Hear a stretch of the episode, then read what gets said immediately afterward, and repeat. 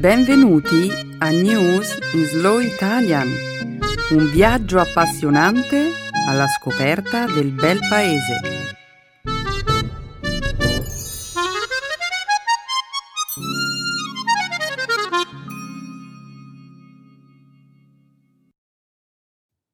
È giovedì 17 gennaio 2019. Benvenuti al nostro programma settimanale News in Slow Italian. Un saluto a tutti i nostri ascoltatori. Ciao Stefano. Ciao Benedetta, un saluto a tutti. Nella prima metà della puntata ci occuperemo di cosa è successo nel mondo questa settimana. Cominceremo con la sconfitta di Theresa May nel voto sull'accordo per la Brexit di martedì scorso. Poi discuteremo delle reazioni che si sono scatenate per le affermazioni sulla supremazia bianca fatte dal deputato statunitense Steve King. Poi parleremo dei risultati di uno studio che confronta l'impatto delle convinzioni individuali e della predisposizione genetica sull'esercizio fisico e le abitudini alimentari. Infine vi racconteremo di George, l'ultimo esemplare di una specie di chiocciola endemica delle Hawaii, morto alla veneranda età di 14 anni. Ora nel nostro programma parliamo della morte di ogni lumaca che ci finisce nel piatto? No, Stefano, George era una chiocciola molto speciale e, che tu ci creda o no, si tratta di un argomento davvero serio. Va bene, parliamo seriamente delle lumache. Sì, ma prima di farlo, finiamo di presentare l'episodio di questa settimana. Come sempre, la seconda parte del programma sarà dedicata alla lingua e alla cultura italiana. Nel segmento grammaticale vi spiegheremo il passato remoto dei verbi irregolari. Infine, chiuderemo la puntata con una nuova espressione idiomatica, il nocciolo della questione. Molto bene, Benedetta. Cominciamo. Certo, Stefano, su il sipario.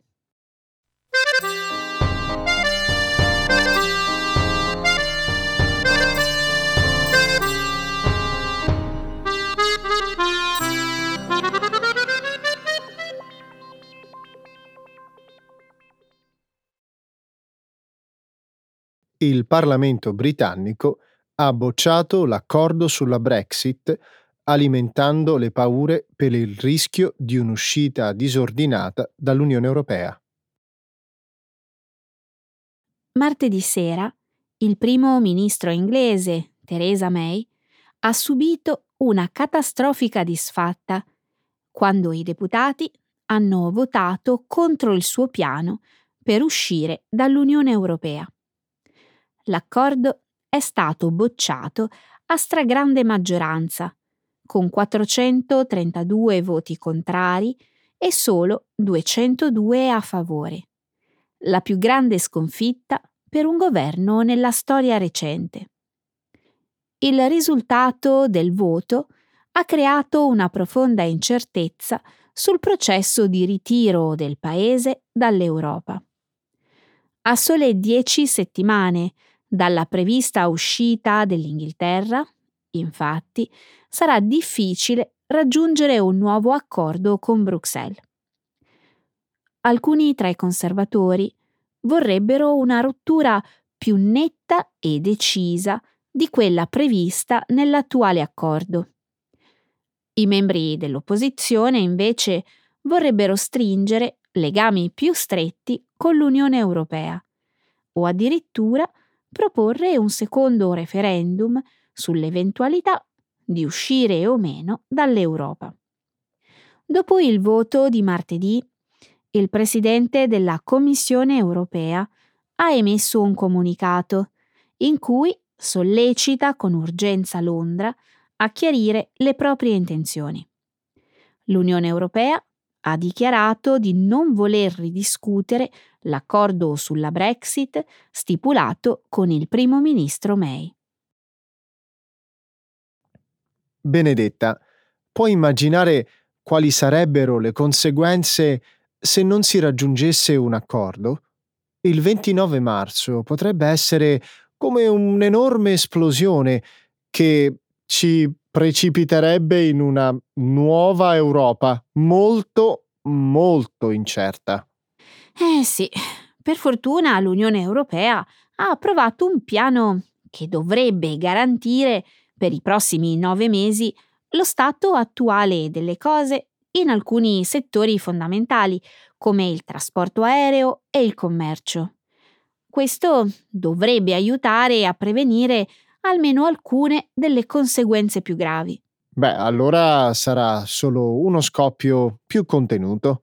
In ogni caso, non è una soluzione a lungo termine. Sono d'accordo con te. Il Parlamento inglese è talmente diviso che è difficile immaginare che le varie parti possano raggiungere un accordo. Del resto, però, avvicinandosi la scadenza, il Parlamento potrebbe essere più incline a voler trovare un compromesso. Credo che molti deputati si renderanno conto che un qualunque accordo è sempre meglio di niente. Forse indire un secondo referendum potrebbe essere il modo migliore per risolvere la situazione. Che ne pensi? Mm, pensi davvero che un secondo referendum possa essere la soluzione? E il popolo britannico ha già espresso la propria volontà. Se si votasse nuovamente e vincesse l'opzione di rimanere nell'Unione Europea, le persone che al primo referendum avevano votato per andarsene dall'Europa eh, si sentirebbero tradite. Cosa potrebbe esserci di peggio della situazione presente? Benedetta, i sondaggi dicono che il 60% degli inglesi è incline a votare una seconda volta e anche più parlamentari sono favorevoli a questa possibilità. Per come stanno le cose ora, invece, nessuno è soddisfatto.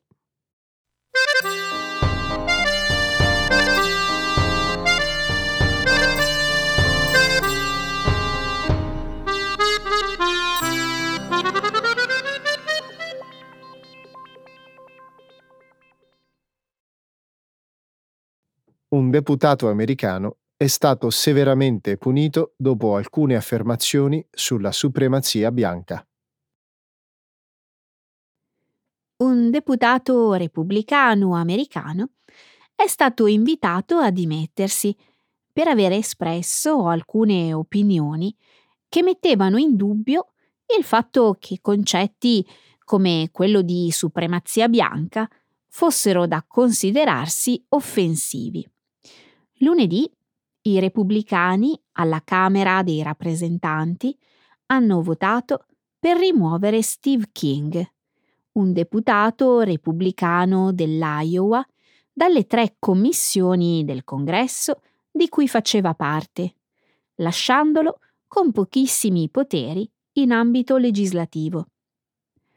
In un'intervista al New York Times, pubblicata lo scorso giovedì, King aveva dichiarato i nazionalisti bianchi, i suprematisti bianchi, la civiltà occidentale, quando è che questo linguaggio è diventato offensivo?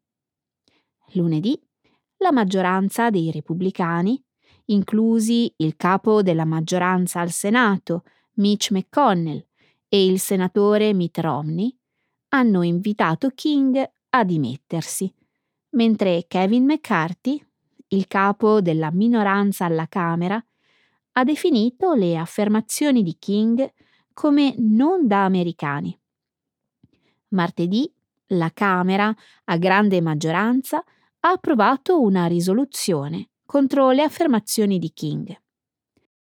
Lunedì il presidente Donald Trump ha rifiutato di rilasciare commenti, dichiarando ai giornalisti di non aver seguito la vicenda di King, nonostante il deputato dell'Iowa sia stato un grande sostenitore di Trump, sia nella questione del muro al confine col Messico che in quella dell'immigrazione. Benedetta, stavo leggendo della lunga serie di commenti e azioni razziste fatte da Steve King. Sapevi che una volta ha detto che il muro al confine con il Messico dovrebbe essere elettrificato e che gli immigrati sono come bestiame? O che su Twitter segue un attivista antisemita che ha proposto di appendere le fotografie di Hitler in tutte le classi scolastiche? E che è stato corteggiato politicamente da Marine Le Pen, Gert Wilder, il leader olandese del Partito per la Libertà, Freud Petri, la ex leader del partito tedesco Alternativa per la Germania? Ho letto anch'io tutte queste cose, Stefano. Che cosa stai cercando di dire esattamente? Voglio dire che i commenti fatti recentemente dal deputato King non avevano nulla di nuovo. Perché punirlo solo ora? Mm, probabilmente perché questa vicenda era diventata così grande e nota da non poter essere ignorata. Questo è probabilmente vero. Certo che essere in grado di denunciare il deputato King è anche conveniente, non credi? Mm, non sono sicura di seguire il tuo ragionamento, Stefano. Molti repubblicani che in questi giorni hanno condannato il deputato King non hanno detto nulla in merito alle affermazioni razziste, sessiste e offensive fatte dal presidente Trump. Solo domenica scorsa il presidente Trump ha pubblicato su Twitter alcuni commenti offensivi nei confronti dei nativi americani che però sono passati sotto silenzio. E sfortunatamente la politica è così. Il presidente Trump ha molto più potere di quanto ne avesse il deputato King. Il congresso sa benissimo che il presidente Trump ha ancora un enorme consenso nell'elettorato repubblicano. Questo ovviamente significa che i politici avrebbero molto più da perdere se criticassero il presidente.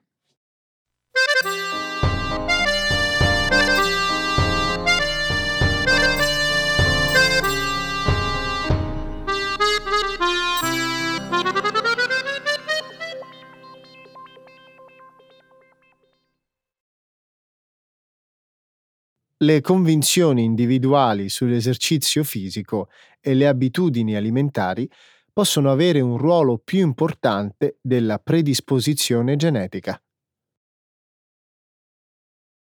In uno studio pubblicato il mese scorso sulla rivista Nature Human Behavior, alcuni ricercatori della Stanford University hanno scoperto che false convinzioni sulle proprie predisposizioni genetiche possono indurre il corpo umano ad alterare la propria fisiologia in modo corrispondente e in alcuni casi in modo più marcato di quello che ci si aspetterebbe in una persona geneticamente predisposta. Il gruppo di ricercatori ha coinvolto nello studio più di 200 volontari che hanno fornito campioni della propria saliva per i test genetici. I partecipanti sono poi stati divisi in due gruppi. Ai membri del primo gruppo è stato chiesto di correre su un tapirulan il più a lungo possibile, mentre i ricercatori misuravano il loro livello di ossigeno e la capacità polmonare. I volontari del secondo gruppo, invece, dovevano consumare un pasto e poi descrivere quanto sazi si sentivano, mentre gli scienziati controllavano i livelli degli ormoni responsabili del senso di sazietà. Ad alcuni dei partecipanti allo studio sono poi stati comunicati falsi risultati. Ad esempio, a una parte dei volontari che avevano corso sul tapirulan è stato detto che possedevano una mutazione genetica che li faceva stancare più facilmente durante l'attività fisica.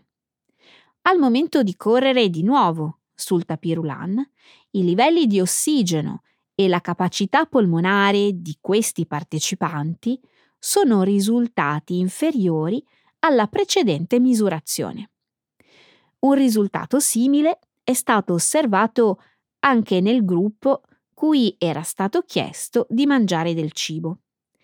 I loro livelli ormonali diventavano corrispondenti alla predisposizione genetica che era stata comunicata loro dai ricercatori. Benedetta, questo studio non dice nulla di nuovo, conferma semplicemente quello che mia mamma ha sempre sostenuto. Cosa? Lei mi diceva sempre, Stefano, puoi essere chiunque tu voglia. Sono sicura che tua madre ne sapesse di più di questo studio. Sto scherzando, ovviamente. Questo studio è davvero molto interessante. Tutti sanno che le convinzioni che le persone hanno di se stesse influenzano il corso delle loro vite. Tuttavia, riuscire a dimostrare che queste convinzioni possono alterare in modo concreto i processi biologici è davvero impressionante.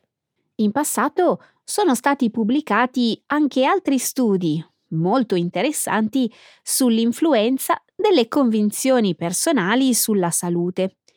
Per esempio, mi ricordo di una ricerca di 10 o 15 anni fa che mostrava che chi aveva un atteggiamento positivo nei confronti dell'invecchiamento viveva mediamente 7 anni e mezzo in più di chi non l'aveva. Interessante.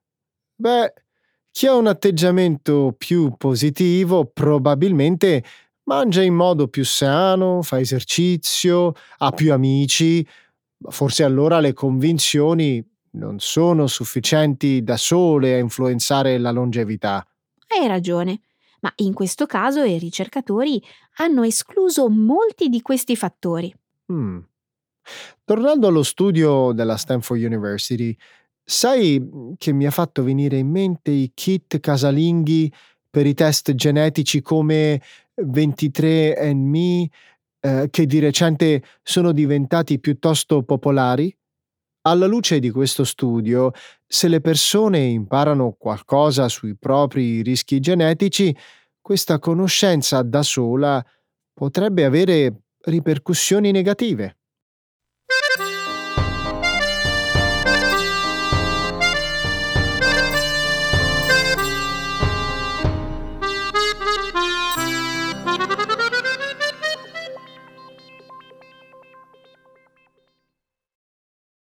È morto George, la solitaria chiocciola delle Hawaii, ultima della sua specie.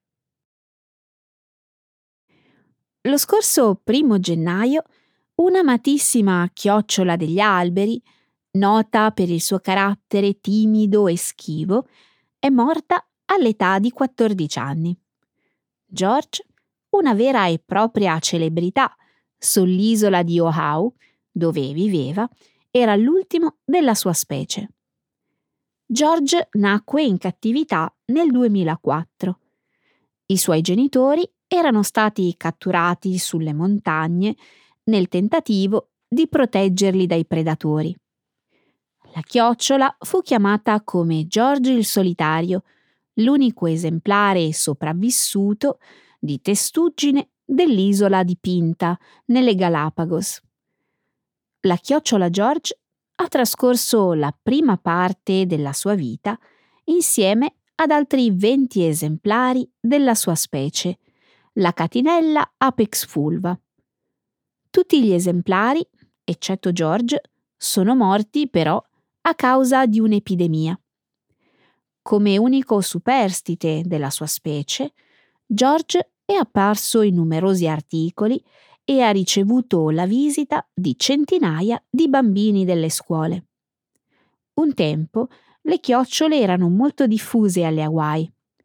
Alla fine del XIX secolo ce n'erano circa 750 specie. Predatori come ratti, camaleonti e lumache lupo, una specie di lumaca carnivora, originaria della Florida, introdotta alle Hawaii negli anni 50, hanno diminuito in modo considerevole questo numero. George era un eccellente rappresentante della sua specie, anche se era schivo e timido. La sua morte purtroppo è il simbolo del calo della biodiversità alle Hawaii. Sai che gli scienziati hanno annunciato che tra 5 o 10 anni la maggior parte delle specie di chiocciole arboricole saranno estinte alle Hawaii? Sì, saranno estinte in natura. La buona notizia è che il laboratorio dove viveva George ora ha migliaia di chiocciole. Gli scienziati hanno iniziato a reintrodurne alcune nelle foreste più remote. Per George e la sua specie c'è un'altra straordinaria possibilità, la clonazione.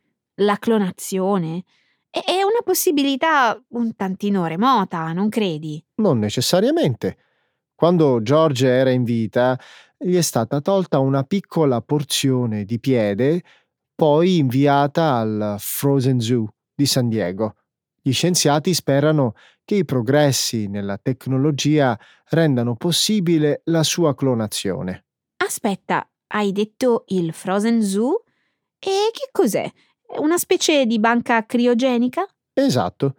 È una struttura straordinaria vi si trovano materiale biologico di oltre mille specie, incluse un paio che sono estinte. Le cellule delle varie specie sono conservate a meno 196 gradi Celsius. In alcuni casi lo sperma, congelato da vent'anni, è stato scongelato per creare embrioni. È davvero affascinante.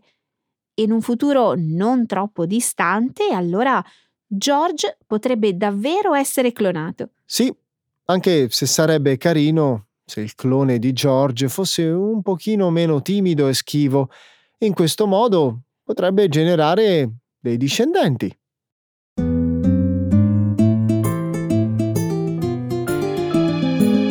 Adesso la grammatica. Per capire le regole di una lingua poetica.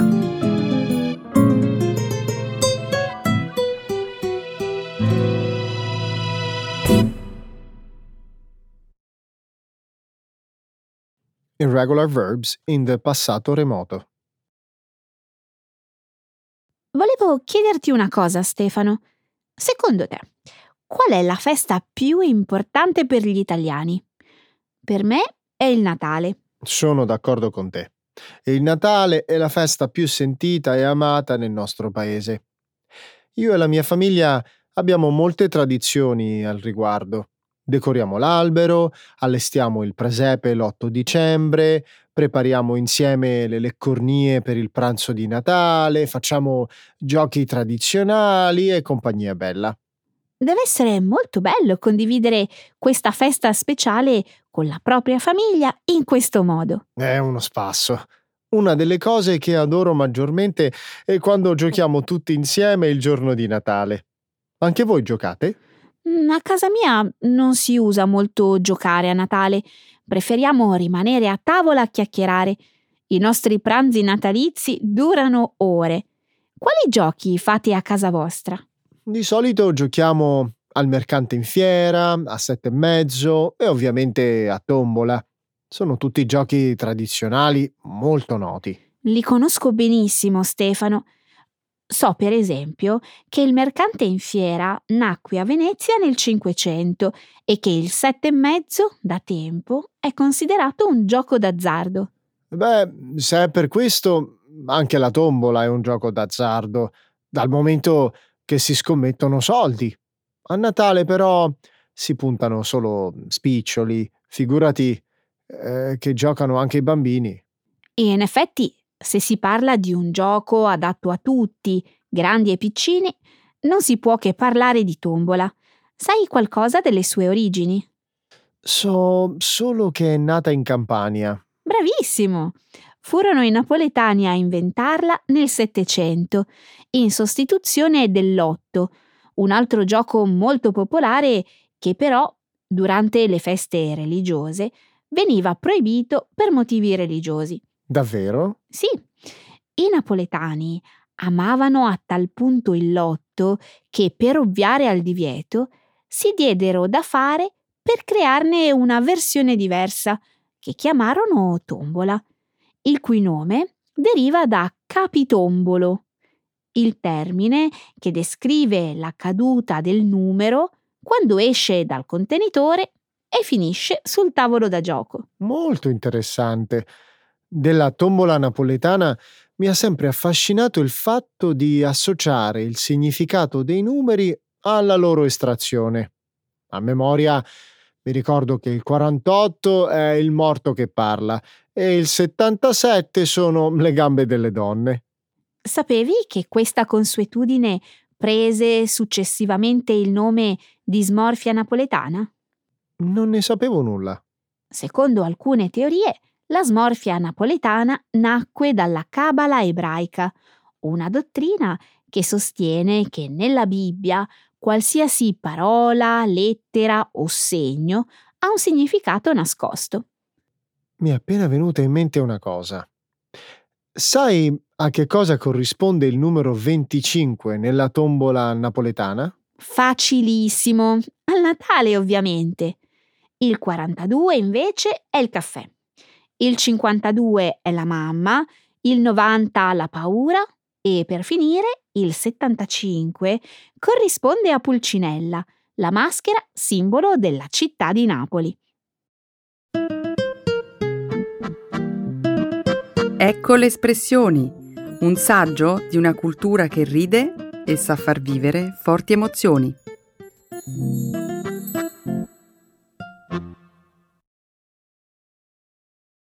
Il nocciolo della questione.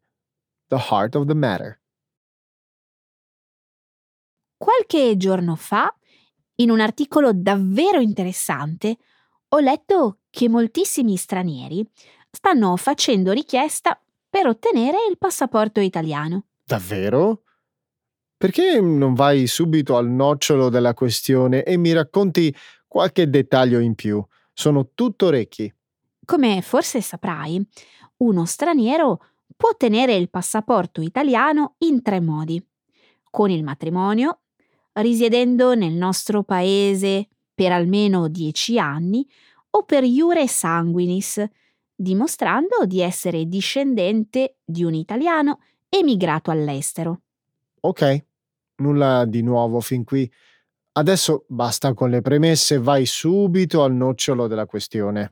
Allora, pare che negli ultimi anni ci sia stato un vero e proprio boom di richieste per acquisire la cittadinanza italiana, sfruttando la legge dello iure sanguinis.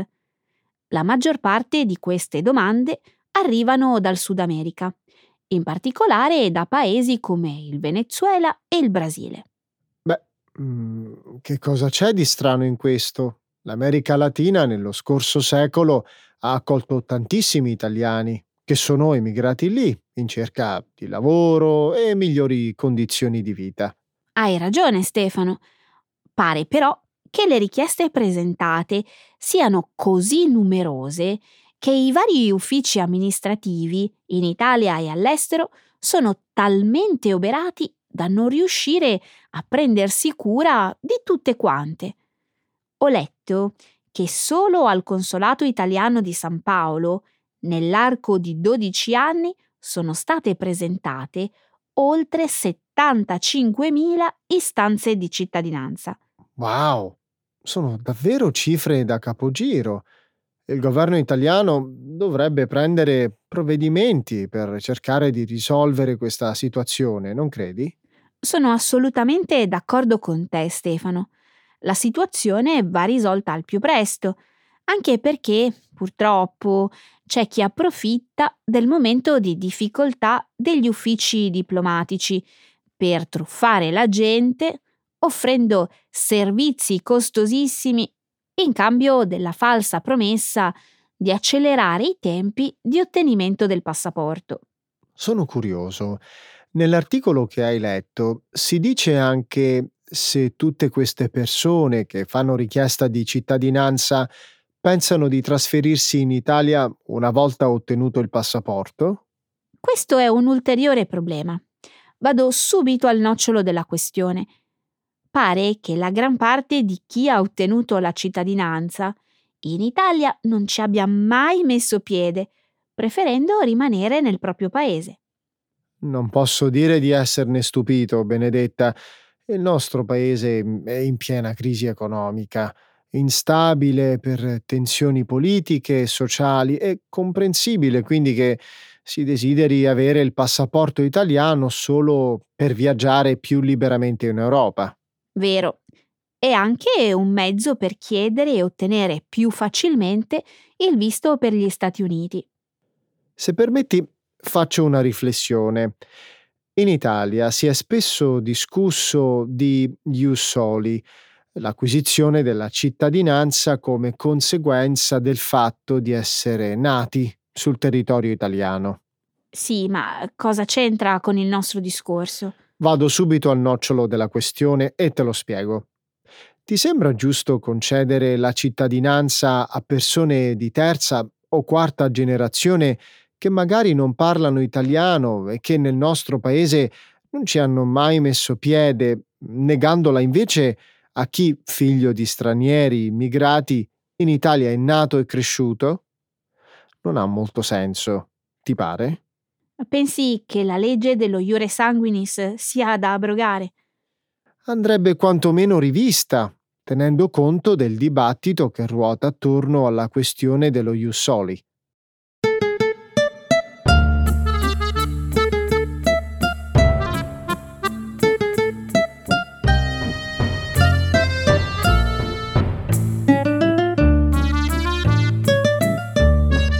Ok, Stefano, andiamo dritti al nocciolo e salutiamo. Ok, ciao a tutti, buona settimana! Ciao!